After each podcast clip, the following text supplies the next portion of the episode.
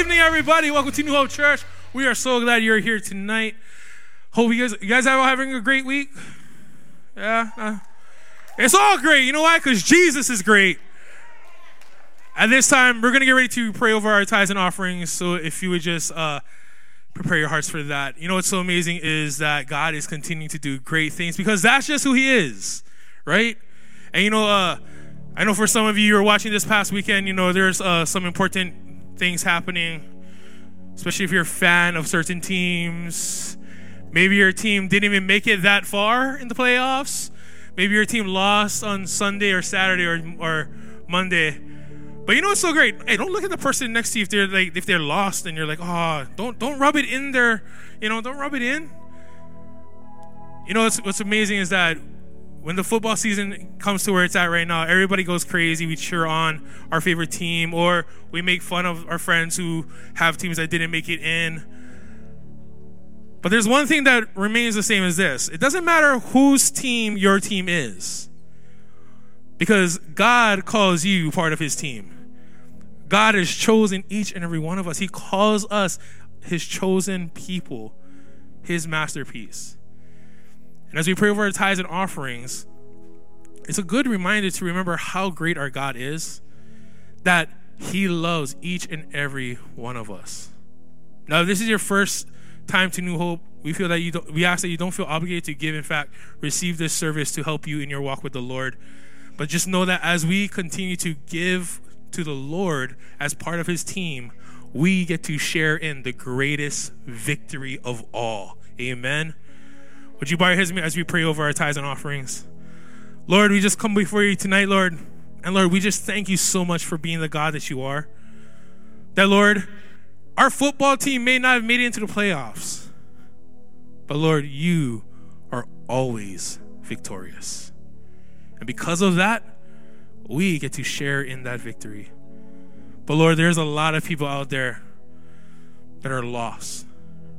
And so, Lord, as we give unto you our tithes and offerings, we do so, yes, out of obedience, but also because our heart, Lord, we want our hearts to align with your spirit to reaching people far from you. And so, Lord, would you take our tithes and offerings, Lord? Would you allow it to reach your people so that they too can come to know you and the victory that you have over their lives? Lord, we love you, we thank you, and we continue to look forward to what you're going to do in the lives of your people. We pray for all of this in Jesus' name. And we all said, Amen. Amen. Well, this evening, speaking of teams, Pastor Marsha will be giving the message. So let's give it up for Pastor Marsha.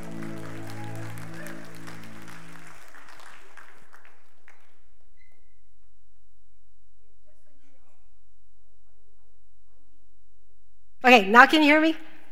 Now not saying anything after that. Just, we made it. Well, can you guys believe it's 18 days into the new year? Like, like where did it go? It's 18 days into it. Now, I don't do New Year's resolutions. And the reason I don't is because usually at about this time of the year, I'm done. I didn't even keep it this long. I can't. I'm not that disciplined. Now, some people don't make resolutions, but they set goals. They set things that they want to accomplish or things that they want to do before the year ends. And others celebrate the new year and they don't think about it. They don't even think about time to change. All they're thinking about is all the stuff in the sky and all the popping and all that. But they do give some thought to change.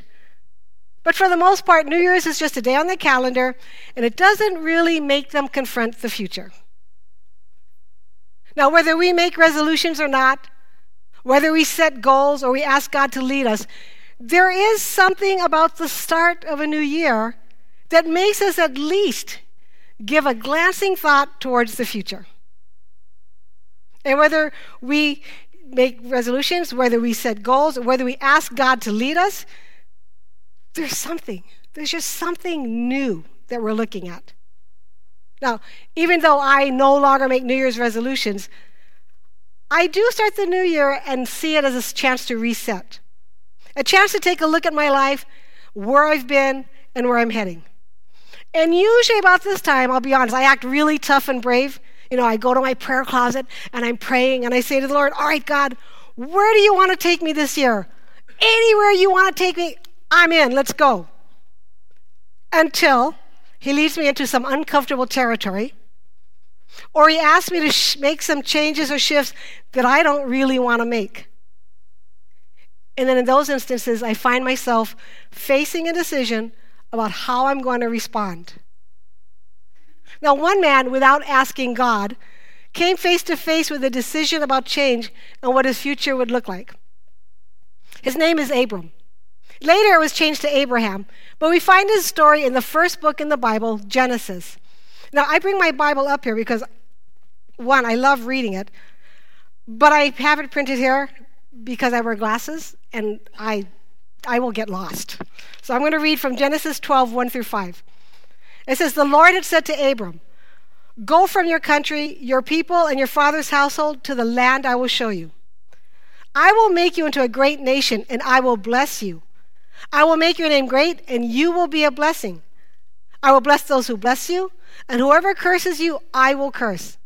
And all peoples on earth will be blessed through you. So Abram went as the Lord had told him, and Lot went with him. Now Abram was 75 years old when he set out from Haran. He took his wife Sarai, his nephew Lot, all the possessions they had accumulated, and the people they had acquired in Haran. And they set out for the land of Canaan, and they arrived there. Now let's pause there for a moment. And let's just imagine what this moment is like for Abram. Like God is speaking to him the God who created the universe and everything in it. The God who called Abram's ancestor Noah to build an ark in order to save his family and some animals from a worldwide flood. The God who reestablished mankind through Noah's family. God who would confuse the language of mankind and scattered them because his initial ca- uh, command to Adam and Eve to go and multiply and fill the earth hadn't been done. This God was speaking to him. And he said, Leave your country, your people, your extended family, your home, and go where I lead you. And with that one command, Abram had a choice about his future. Would he trust God and make a change? Or would he remain in Haran surrounded by family, friends, and all the comforts that he knew? And the writer of the book of Genesis recorded Abram's response.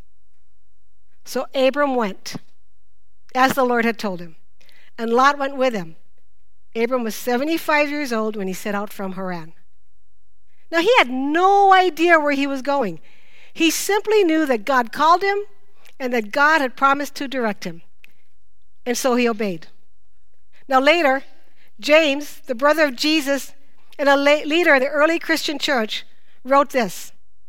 And the scripture was fulfilled that says, Abraham believed God, and it was credited to him as righteousness, and he was called a friend of God. A friend of God. I want that. I want to obey God and I want to be seen as righteous, and I definitely want to be called God's friend. So, as we step into 2023, I believe there's three things that we can learn from Abram and from his life so that we too can live a life of faith and adventure just like he did. So, if you have your app out with you or you're taking notes, the first thing is take time to respond. Take time to respond. See, Abram needed to make a choice.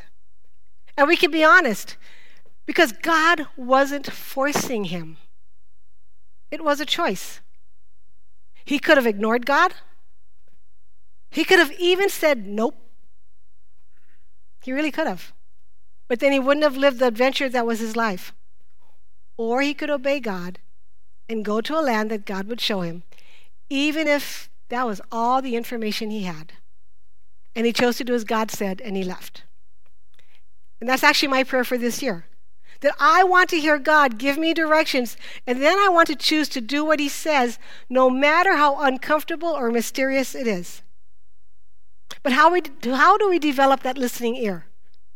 How do we learn to trust and obey the way that Abram did? Now, I think one of the best things that we can do in order to hear God so that we can respond is we actually have to slow down a bit. See, in the busyness of life, we need to learn to slow our roll and listen for God's voice.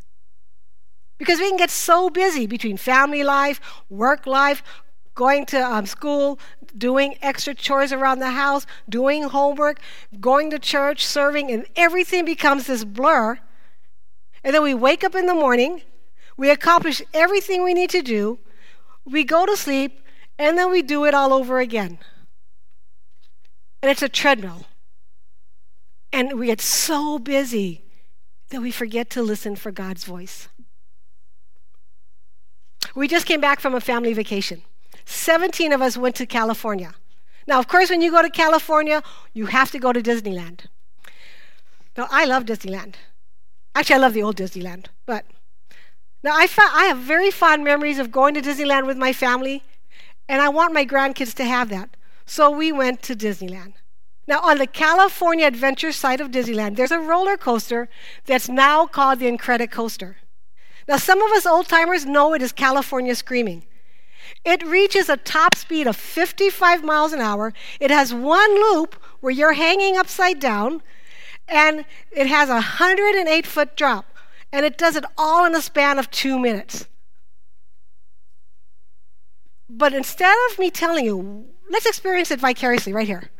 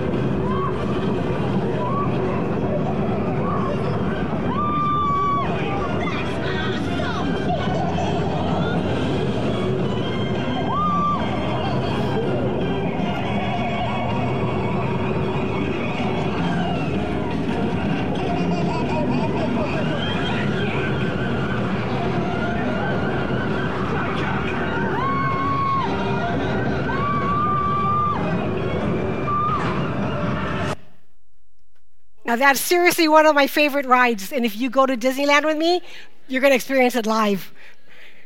Hands up. Now, I love that ride. And I was, had ridden it with my grandchild. And then we're walking to the next ride. And as we're walking, Gavin's son Ryan, who's a junior higher, and I was telling him, man, isn't this the best ride? And the next one's going to be better. We're going to go drop, and we're just going to just, I was telling him all this stuff. And he goes, you know, it's kind of like you leave your soul behind. And then when he said that, I paused and I thought, you know, that sounds a lot like the way I live my life sometimes. See, I move through my responsibilities so quickly that my soul gets left. I'm there in body, but I'm going through the motions, minus my thoughts and my emotions. Now, like I said, we just came back from this family vacation. And while we were there, we visited this mall a bunch of stores, but it had a Ferris wheel. It was like really, really, really tall. And all I could think of was like, I want to go on that Ferris wheel with my grandkids. So we had lunch, And then when we're done with lunch, Tom and I, my husband, we're kind of walking through the um, sto- um, shops and we're looking and we're going in and we're looking for some things. But I have my mind on this Ferris wheel. It's like, I want to get to this Ferris wheel. I want to connect with the grandkids. I want to get them up there. I want to go on this thing. And so we're walking, and then I'm noticing like everybody, it's like they have warts on their feet. Like they're walking slow, like slow. And I'm like, oh. so I start walking, and then I start, you know, you weave around people, and then you start dodging them. Now, Tom and I were talking up to this point, but then people were walking so slow, and you got to get past them, and this and that. And finally, I feel this tug on my um, elbow. And I turn, and my husband says, You're walking fast again. We were talking, and you're walking fast. Now, first off, I was a little miffed that he tugged my arm. Because I'm like, You could have just told me. But then I realized he couldn't just tell me because I was going so fast, I wasn't listening, and I couldn't have heard him. See, that's how we move through life. We move so quickly through our daily routines and we become so focused on our agenda that we're not truly present in the moment. And then when we're not present in the moment, we can't hear God speaking to us. And we're so busy that we're really not listening for Him. And we live with our bodies present, but we leave our souls behind. And when we leave our souls behind or we're not in touch with it, it's hard to listen for God or to hear Him because we're moving full speed ahead. Now, one of our Old Testament heroes, Elijah, learned that very same lesson, and it's one that we would do well to learn. And his story is found in the Old Testament book of 1 Kings, and it's in chapter 18. It begins in verse 16, and I really encourage you to read it. but I'm going to give you a very brief summary. So, what happened was Elijah had this incredible moment where he confronted the Israelites because they had stopped following God. And they started following the false god Baal in the, in the area. And Elijah's like, man, you've got to decide either God is God or Baal is God. But you can't have both. And so he challenges the prophets of Baal to this contest. And he says, whichever God answers by fire, he is God. And so this goes on all day. And the prophets are calling and they're calling to their God, but he doesn't answer because, you know, he's not real. And then finally Elijah gets a chance. And he goes and he pours water on the offering. Like God's supposed to answer by fire, and he's throwing water. And he threw 12 buckets of water. And God answered by fire. And after that moment, Elijah has all the prophets of Baal killed. And he says to the Israelites, You follow God. And then shortly after that, Elijah says to King Ahab, who had led the people into this worship of false gods, and he said, This three and a half year drought that this land has been under is going to be over. It's going to be broken. And then he went up to the mountain and he waited. And at the sound of rain, Elijah ran 20 miles all the way to Jezreel from Mount Carmel. And after all of that, he was so tired that he went to Horeb and he hid in a cave. And he was too tired and too busy to hear God. And in 1 Kings 19 9 through 12, it says this Then he went to a cave and he spent the night. And the word of the Lord came to him What are you doing here, Elijah? And he replied, he replied, I've been very zealous for the Lord God Almighty. The Israelites have rejected your covenant, torn down your altars, and put your prophets to death with the sword. I am the only one left, and now they are trying to kill me too. Now, isn't it true that when we're too busy, when we're rushing through life, or when we're just so tired, that our perspective gets a little bit skewed. And the Lord said, Go out and stand on the mountain in the presence of the Lord, for the Lord is about to pass by. Then a great and powerful wind tore, through, tore the mountains apart and shattered the rocks before the Lord. but the Lord was not in the wind. And after the wind, there was an earthquake, but the Lord was not in the earthquake. And then after the earthquake came a fire, but the Lord was not in the fire. And after the fire came a gentle whisper. And when Elijah heard, heard it, he pulled back his cloak. He pulled his cloak over his face, and he went out, went out, and he stood at the mouth of the cave. And then the voice said to him, What are you doing here, Elijah? See, God's voice wasn't in all the activity, and it still isn't. It wasn't in the storm that tore the mountains apart or shattered the rocks. It wasn't in the earthquake, and it wasn't in the fire, but it was in this quiet, gentle whisper. Like Elisha, we need to slow down long enough to cohesively, body, soul, spirit, and mind, hear and respond to the still and gentle voice of God. Our obedience to God is a journey, it's not a destination. And if we're present in the journey, we'll find that we reach our destination body, soul, spirit, and mind will be cohesive. Now, the second thing that Abram did is he was willing to leave. So you can take your notes. Be willing to leave. See, when God initially called Abram, he told him to leave his country, his people, and even his father's house. But God didn't just ask Abram to leave something, he promised him something greater. And in order to receive the greater that God had promised, he needed to be willing to make a sacrifice and leave some things that really mattered behind. See, God promised to make him a great nation. But for that to happen, Abram had to leave the nation that he was already dwelling in.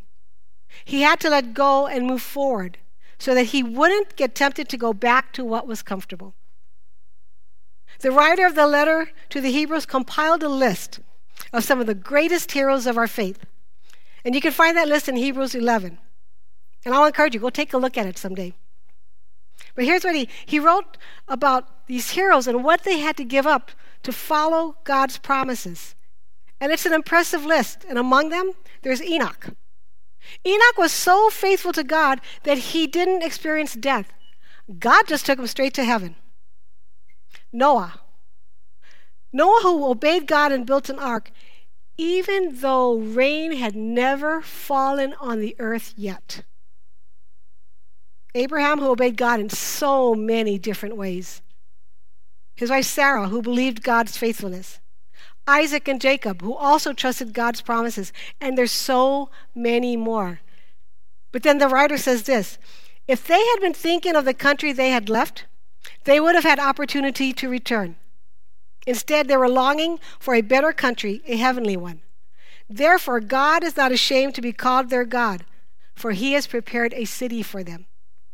See, if they had kept thinking about the past, about the things they could do, about the comfort they left behind, instead of God's promise and what he called them to, they could have turned around and went right back. They always had a choice. And so do we. If we keep dwelling on what we're leaving behind, it's too easy to go back. Why do you think we go on the diet roller coaster all the time? We give up the foods that we like in order to lose the weight that we want to lose, but the whole time we're thinking, when I hit my goal, I'm going to have that ice cream or that cookie or that cake or those chips. Whatever it is we gave up, we're thinking, when I hit that, I'm going to go get that. We go right back to our old habits because they're still an option, and we keep thinking about them. Think about some of the habits that you can't break. Isn't it true that while you're making the changes that you know you need to make, you keep the old things as an option? And then when we're tired or the temptation is too strong, we go right back. A couple of years ago, I went to the doctor and he, she told me that my cholesterol was a little high. Not a lot, not dangerous, but definitely not good. So she suggested a low dose cholesterol pill, and then she suggested some food changes. And I was okay with that until she said, cut the eggs. I'm like, what? Wait, what? Eggs? See, I used to have two eggs every day. I, that, like eggs. I love eggs. So I said, like, no eggs? Like, like, I eat poached eggs every day. Like, no eggs? So she says, well, you can have the whites. I'm like, the whites? The taste is in the yolk. Why would I eat the whites? So she looked at me. She goes, it's your choice. I'm like, ah. So I cut way back on the eggs, way back the first year. But that year, I consistently reminded myself how good some things are with eggs on it. Like every time I would eat this, I was like, man, it would taste so good with eggs. I wish I could have an egg. I'm just going to poach an egg just once. Well, here we are, three years later, and I'm back to eating eggs almost every single day. And then when I went to the doctor, I got a warning again. See, the problem was I never stopped thinking about how good the eggs were. And so I never really made the changes I need to make. What changes do you need to make in your life? What do you need to leave behind and not look back? Eggs? Is it a relationship? Is it a job? Is it something you eat or drink? Drugs? Anger? What do you need to leave? Because if we don't let go of those things, the opportunity to go back will always be there, lurking and waiting for a weak moment. And if we want something better, if we want the promises of God, we have to be willing to leave those things behind. And it's not easy. But we were never called to easy. You see, God's promises are not always easy, but they are always for our good. When Jesus called his disciples, he challenged them to give up the old in order to gain the better. Matthew, the tax collector who gave up his old life to follow Jesus, wrote Then Jesus said to his disciples, Whoever wants to be my disciple must deny themselves and take up their cross and follow me. See, there has to be some giving up in order to go where God is leading. On New Year's Day, my son in law Rodney shared a meme with me that he saw. And it was so good and so true that I actually saved it to my phone and I put it in my reminders so that my reminders will send it to me six months from now because I need to remember it. It's too good to forget. And I know that in six months, I'll need the reminder. And here's what it says 2023 is going to be just like 2022 if you don't change things. See, if I want to see change, I have to let some things go. I have to leave them behind.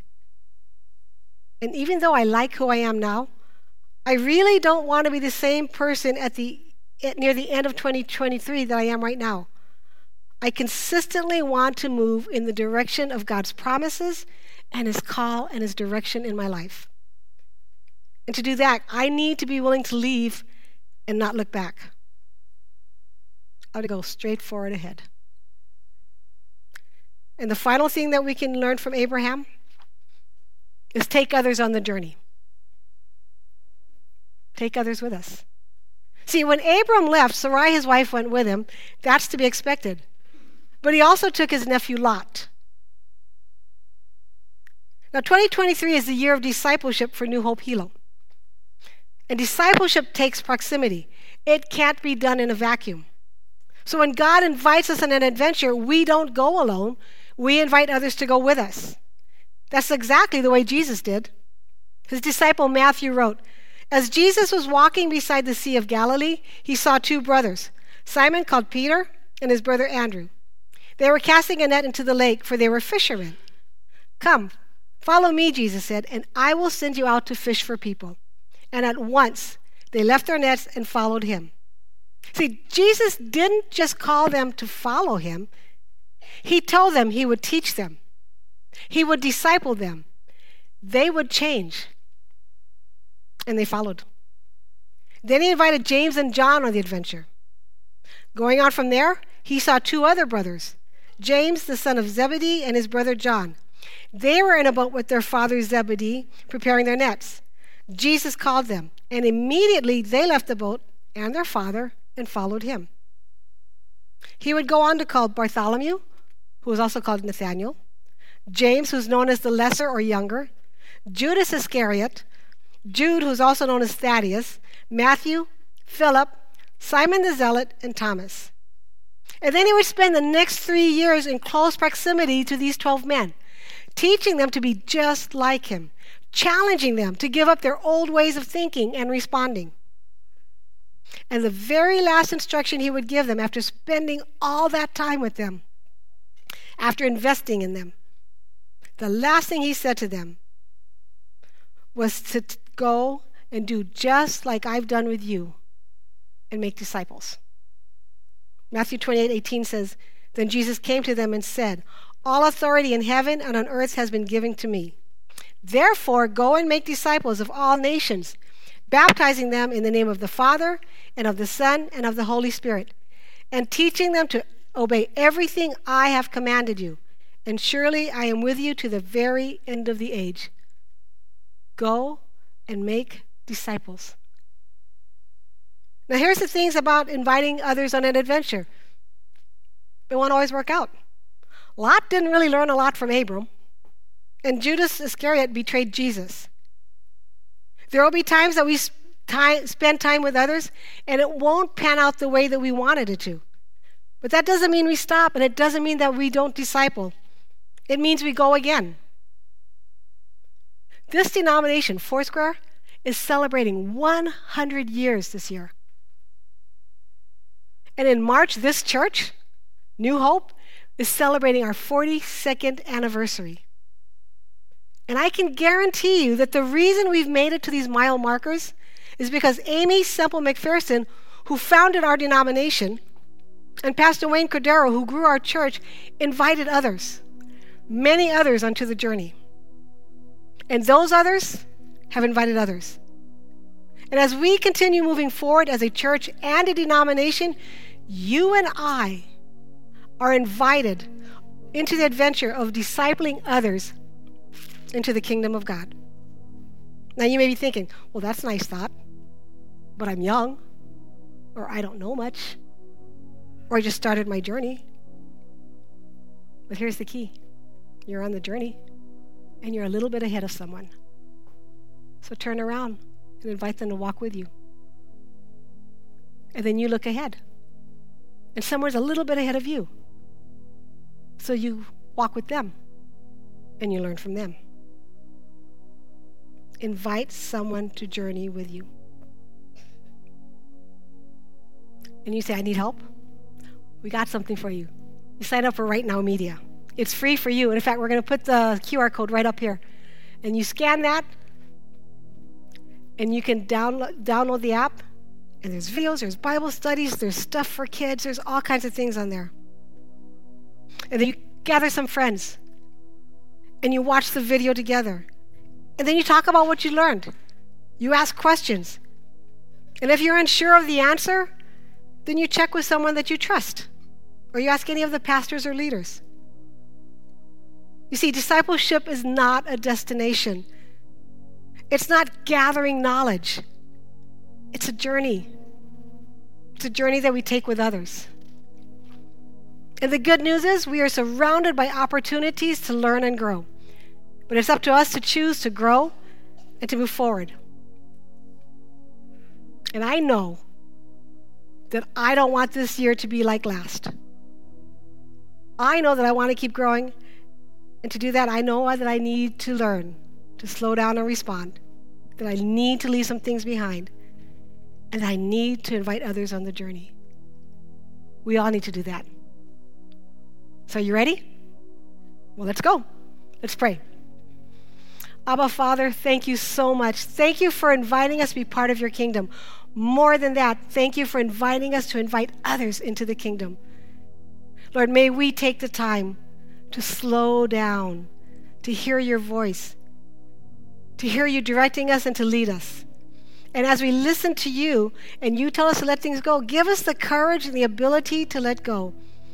And if we feel that we don't have that, then give us somebody to go to and say, hey, help me out with this. And Lord, as we disciple each other and as we're discipled, may we remember this is never about a destination, but it's about the journey. And the journey is with you and it's with others that you've brought into our lives and into your kingdom. So we thank you, we love you, and we praise you in Jesus' name. And everyone says, Amen. Well, God bless you guys. Have a great night.